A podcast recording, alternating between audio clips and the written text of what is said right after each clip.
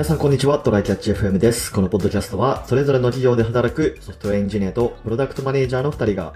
テック、キャリア、ライフスタイルなどをテーマに雑談形式でお送りする番組です。では、やっていきましょう。はい、よろしくお願いします。はい。来年からか、来年の頭から新 NISA が始まるじゃないですか。まだ何も準備してない。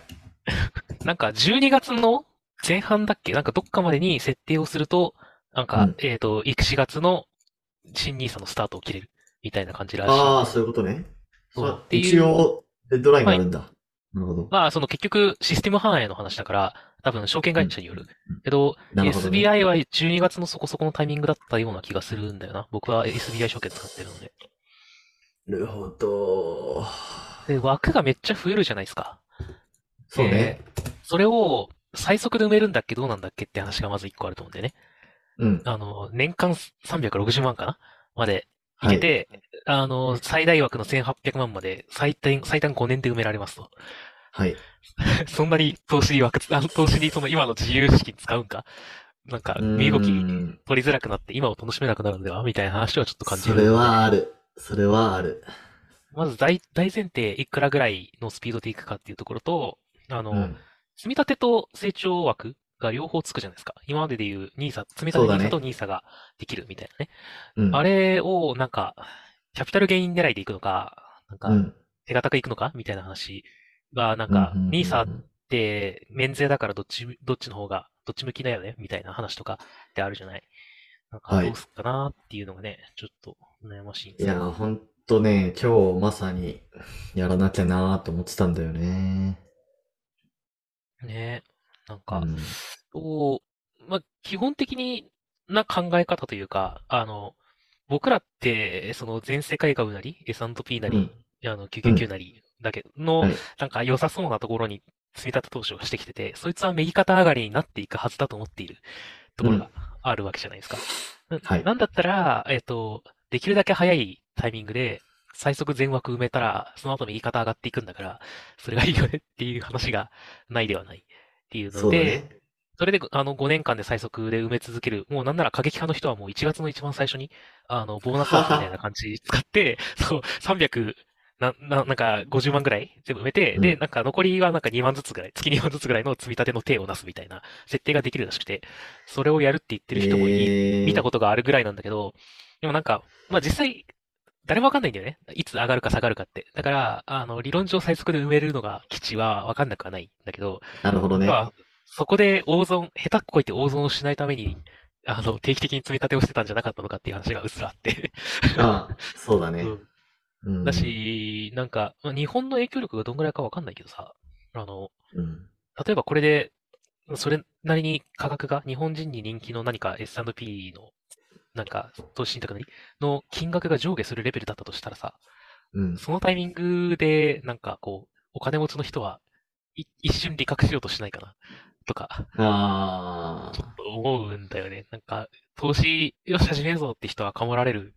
がちなことを考えると、そのタイミングでみんなと一緒にやったら、なんかそのタイミングで、こう、う売り抜けたりする人とかの影響はいで損はせんだろうかみたいな、なんかいろんなことをぐるぐる考え始めて、あ。どうすんだろうな、みたいな。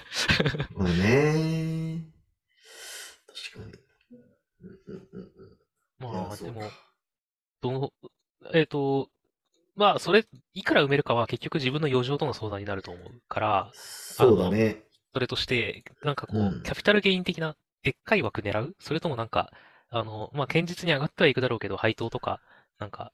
なりなんなりで手堅いのに行くみたいなのって、なんかいや手が、それで言うと手堅いパターンでしょ。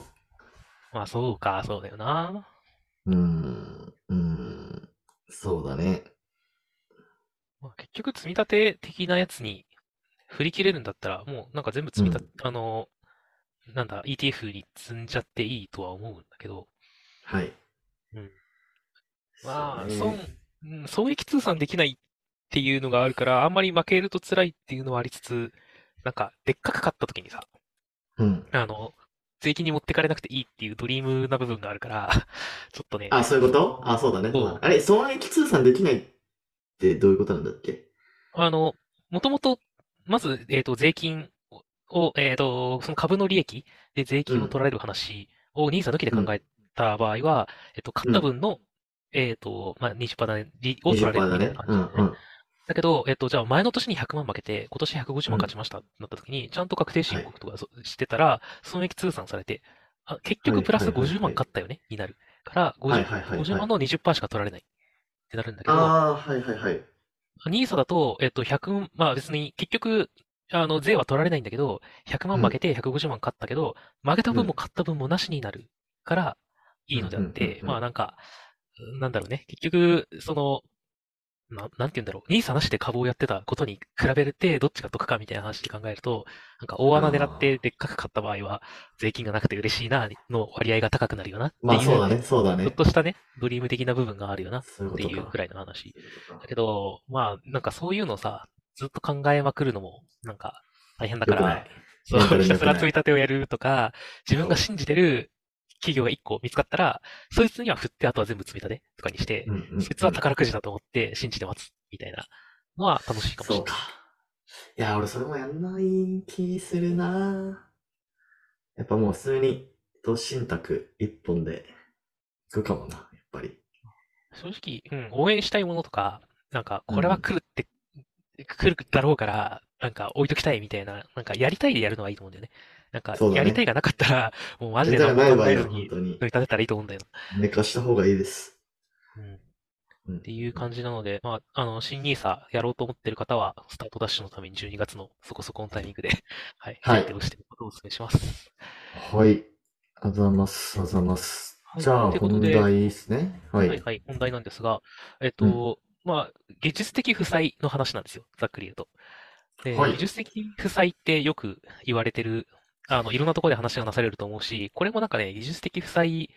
のなんたらかんたらみたいな、なんかこう、イベントじゃないな、なんかそれ系の、あのープレゼンを集めた回みたいなやつの多分、スピーカーデックを、えっと、ちょっと今日共有しようっていう話なんだけど、えっはいと、まあ、タイトルとしては、ソフトウェアの内部品質に生じる様々な問題は、組織設計にその原因があることも多いっていう話あーです。じゃあ、技術的負債に限らずっていう。まあね、話でも中身は割と技術的負債の話って感じかあ、な。本当だ。うんうんうんうん。これは、えっと、松本茂之さんっていう人が、えっと、書いた、書いてくれたやつ。で、えっと、まあ、どこのとは書いてないのかな？あの、まあ、あるソフトウェアプロダクトを開発する組織のエンジニアリングマネージャーの方が、えっと、はいはいはい。B2C かな？の会社の方がやって、書いてくれたやつで、はいえっと、まあ、技術的負債の、についての、まあ、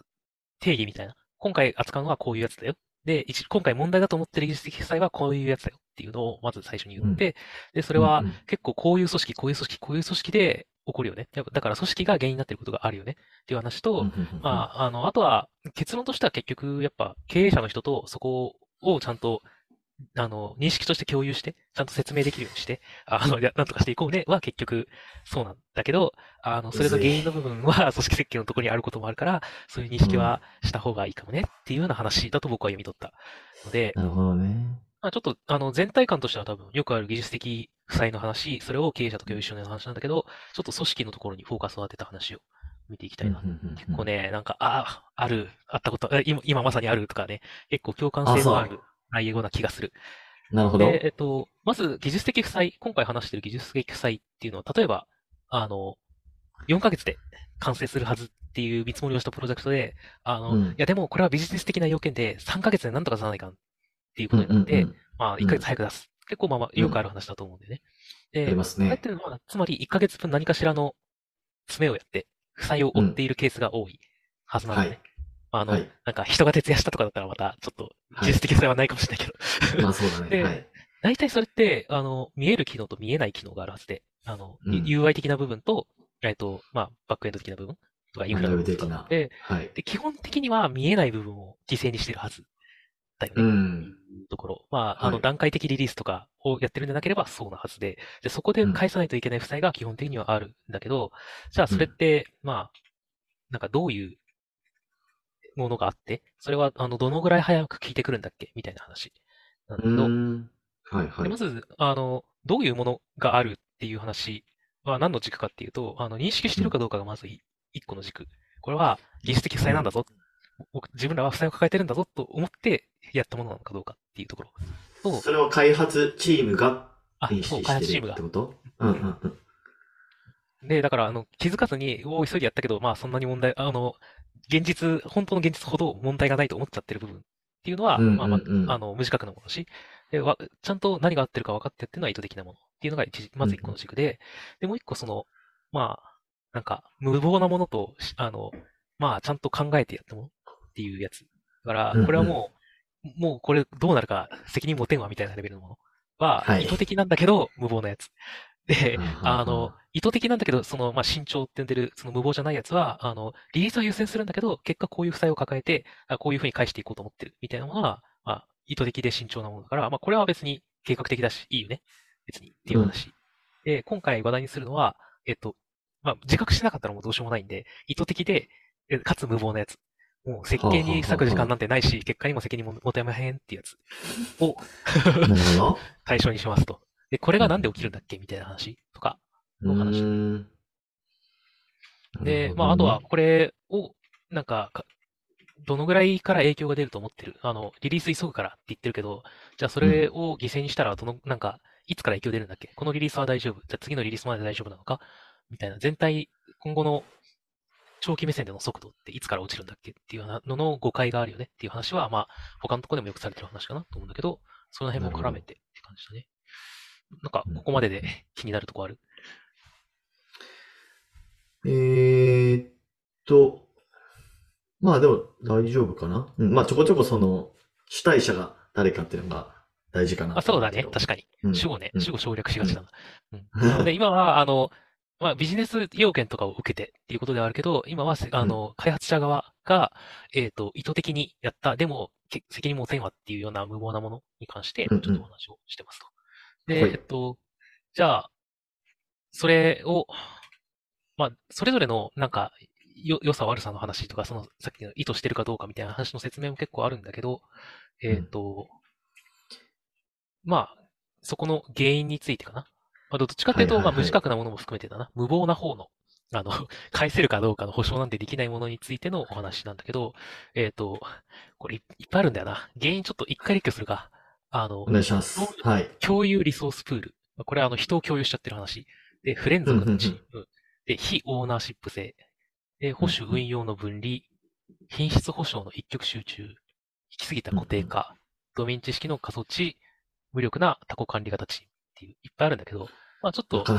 難しい言葉が並んでるけど。まあ結構ね、似てる内容とかもあるし、ちょっとうん気になるところを掘りながら、あの、さーっと流していったんじゃないかなと思うので、はい。まずちょっと共有リソースプールから。これね、結構お覚えがあると思うんじゃないかなと思うんだけど、そのうんマネージャーの下に、はい、あとエンジニアリング部門、まあ、チームとか、まあ、部門の中の、にマネージャーがいて、その下にいっぱいエンジニアいますと。だった時に、その、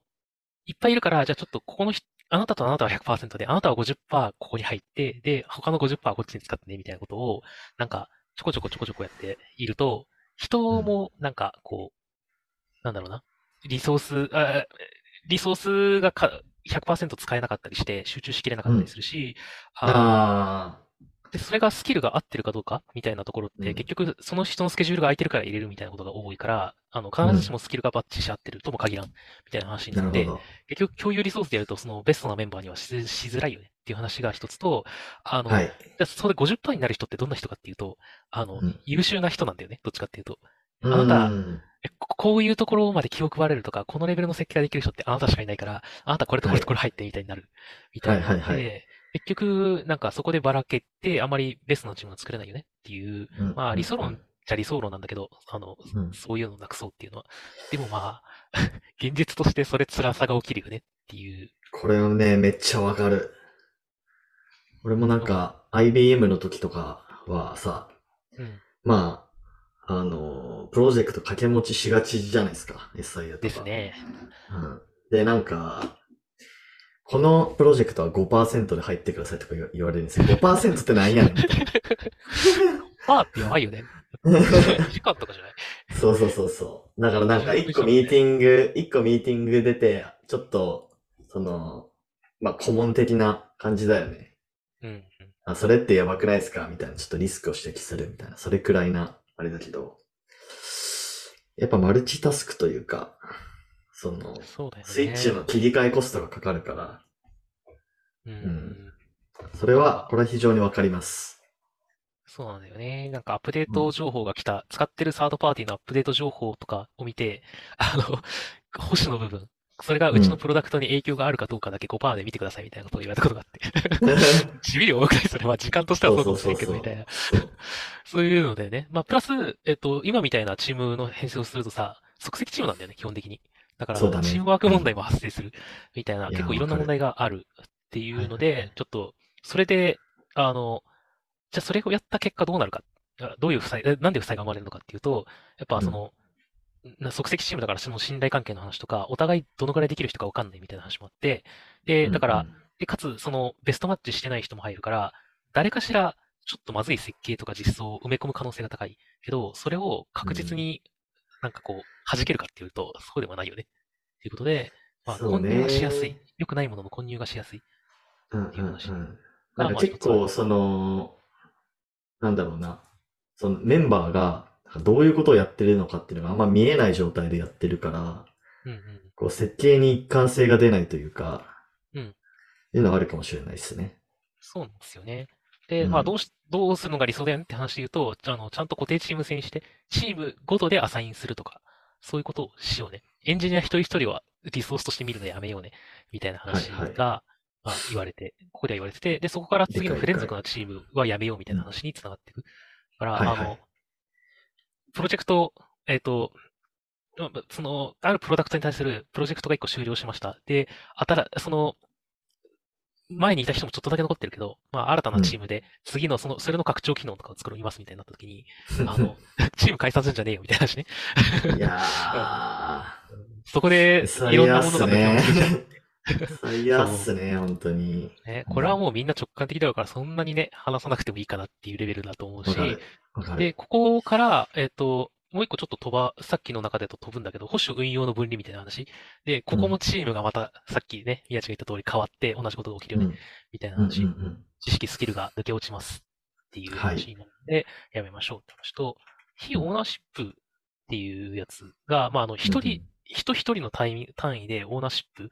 あの、このコンポーネントは共有なんだけど、まあ、この人が、えっ、と、一番わかるよね、みたいなのをやりすぎると、あの、なんだろうな、そこで俗人化しちゃって、みたいなことが起きるので、チーム単位とかで持とうね、みたいな話うがあるん。かな。まあ、ただね、ちょっとこれ、昔、マイクロソフトだったかな？どっかで、あの、出てた研究みたいなやつで、その、まあこれもチーム単位でやればいい話だかもしれないんだけど、あの、めっちゃ、その、そこにコミットしてる、その、8割ぐらいその人がコミットしてますみたいな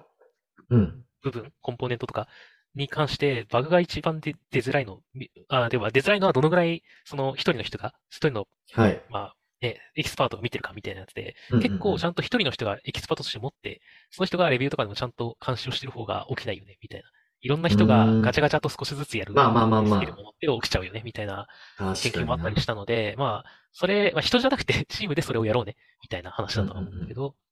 まあとはいえ、あんまり俗人化、俗人化しすぎないし、ようにした方がいいし、そうじゃないと、さっき言ったあの、人が変わったりすると一気にスキルとか知識が抜け落ちちゃう。から、それ防ごうねが基本路線だね。大体が基本、はい基本その路線。あの、スキルと知識がどっかで抜け落ちるっていうタイミングをなくそうね、みたいな話が、うんうんうん。うん結構主じゃないかな。っていうことが書いてあるかな。あとは、あと品質の一極集中っていうので、これテストの話だね。開発チームが開発する、で、テストチームが QA チームとかがテストする。みたいな感じになって、うんうん。で、開発チームは、えっと、頑張って開発するし、期限もあるから急ぐんだけど、特に時間に追われた時って、時間ギリギリまでなんとか、なんとか設計と実装、なんか、これとこれとこれの機能諦めたから、せめてこれとこれと、これはやらなきゃっつってギリギリまでやるよね、実装とか。うん。うん。ってなると、テストコードあんま書かないってなって、あの、うん。テストチームの最後のテストのところだけが取り手になってて、なんかもう、はすごい、あの、その後どう保守すんねんみたいなものが発生するからる、ほど。まあ基本的には、もう、あれだよね、テテストのないコードができるような、あの、体制はすんなっていう話でね。それは結構体制によるものでもあるから、そこは、の体制を整えることで、あの、テストチームとかテストフェーズだけっていう、あの、品質の保証の仕方はなくせるんでは？みたいな話が、理解です。かな。っていうくらいかな。あとは、まあ、うん、ほあとも大体ね、あの、個人、俗人化しまくんのやめようねの話と、あとうんうん。うんこれは PDM とかでもあの、宮地も思うことなんじゃないかなと思うんだけど、企画チームとか、あの、顧客が、顧客分析とかをめっちゃやって、そこでその知見とか、うんうんうん。あの、いろいろ蓄えられて、こういうふうにしようって決まってんだけど、それの仕様だけが開発チームに降りてきちゃうと、あの、なんでそれをやるのかが伝わんなくて、でここでも結局知知識とスキルの、あの、欠落が落ちるよね。が発生するよねうんうんうんっていう話で、あの、そこも落とし穴なので、そういう欠落する場所をできるだけ減らそうってことで、あの、なるほど。まあ、これ難しいとは思ったけど、開発分析チームとね、あの、企画とかその辺のところは一緒にできるだけその、なんだ、共通部分をどっかで持ってやろうね。そうねそう。エンジニアにユーザーインタビューに参加してもらうことなかなか難しいから、うん。やっぱりね、プロダクトマネージャーがそこはちゃんと吸い上げて、ちゃんと開発チームにもフィードバックしていくっていう、まあ、仕組みが必要なのかな。そうだね。伝える力と受け取る力が求められるからな、そのエッセンスをちゃんと 伝達するっていうのがね。まあ、難しい話だけど、その辺が一番大事かな。まああとはちょっと、あの、マネージャーがなんか変、すごく強いパワーで管理しすぎると、組織として難しいよね、みたいな話とかが出てくるんだけど、まあちょっとその辺は、まあそりゃそうやろって話なので、えっとはい。はい。まあ、大体今話したのが、組織的に、えっ、と、なくせそうなというか、組織が原因になりそうな、あの、な、えーまあ、負債、技術的負債のうんうん話。うん。で、まあ、大体のところは、スキルと知識がどこで抜け落ちちゃうんだっけ？のところに、なるほど。回回帰するかな？っていう感じでねうん。うんうんいや、でも、そうね。確かに、その、技術的負債の返却の部分だと、なんかどういう、なんだ、なんだろう、評価制度でやるかみたいな視点で結構考えられがちだけど、うん。うん。なんかどっちかっていうとそういう、ね、組織をどう作っていくかみたいなところ、あまり議論されてないので、なんか、結構、有意義なスライドなんじゃないかなと思いました。そうだよね。特に IT、あの、なんかこう、昔ながらの製造業とかよりも、どっちかっていうとうん IT とかの方に聞く話かなって思うのは、そうだね。あの、転職が激しいところって、個人に依存するとやばいことになるから、できるだけチームでやろうなんだよね。はいはいはい。はい。っていうので、やっぱり僕らはよりこういうのを意識してやっていく方がいいんじゃないかなと思いました。丸、みたいな話。はい。ありがとうございます。じゃあ終わりましょうか。はい。はい。ではこんな感じで、えー週2回のペースで配信しているので、もし面白いと思っていただけたら Twitter のフォロー、ポッドキャストのレビューなどぜひお願いします。では今回も聞いていただきありがとうございました。ありがとうございました。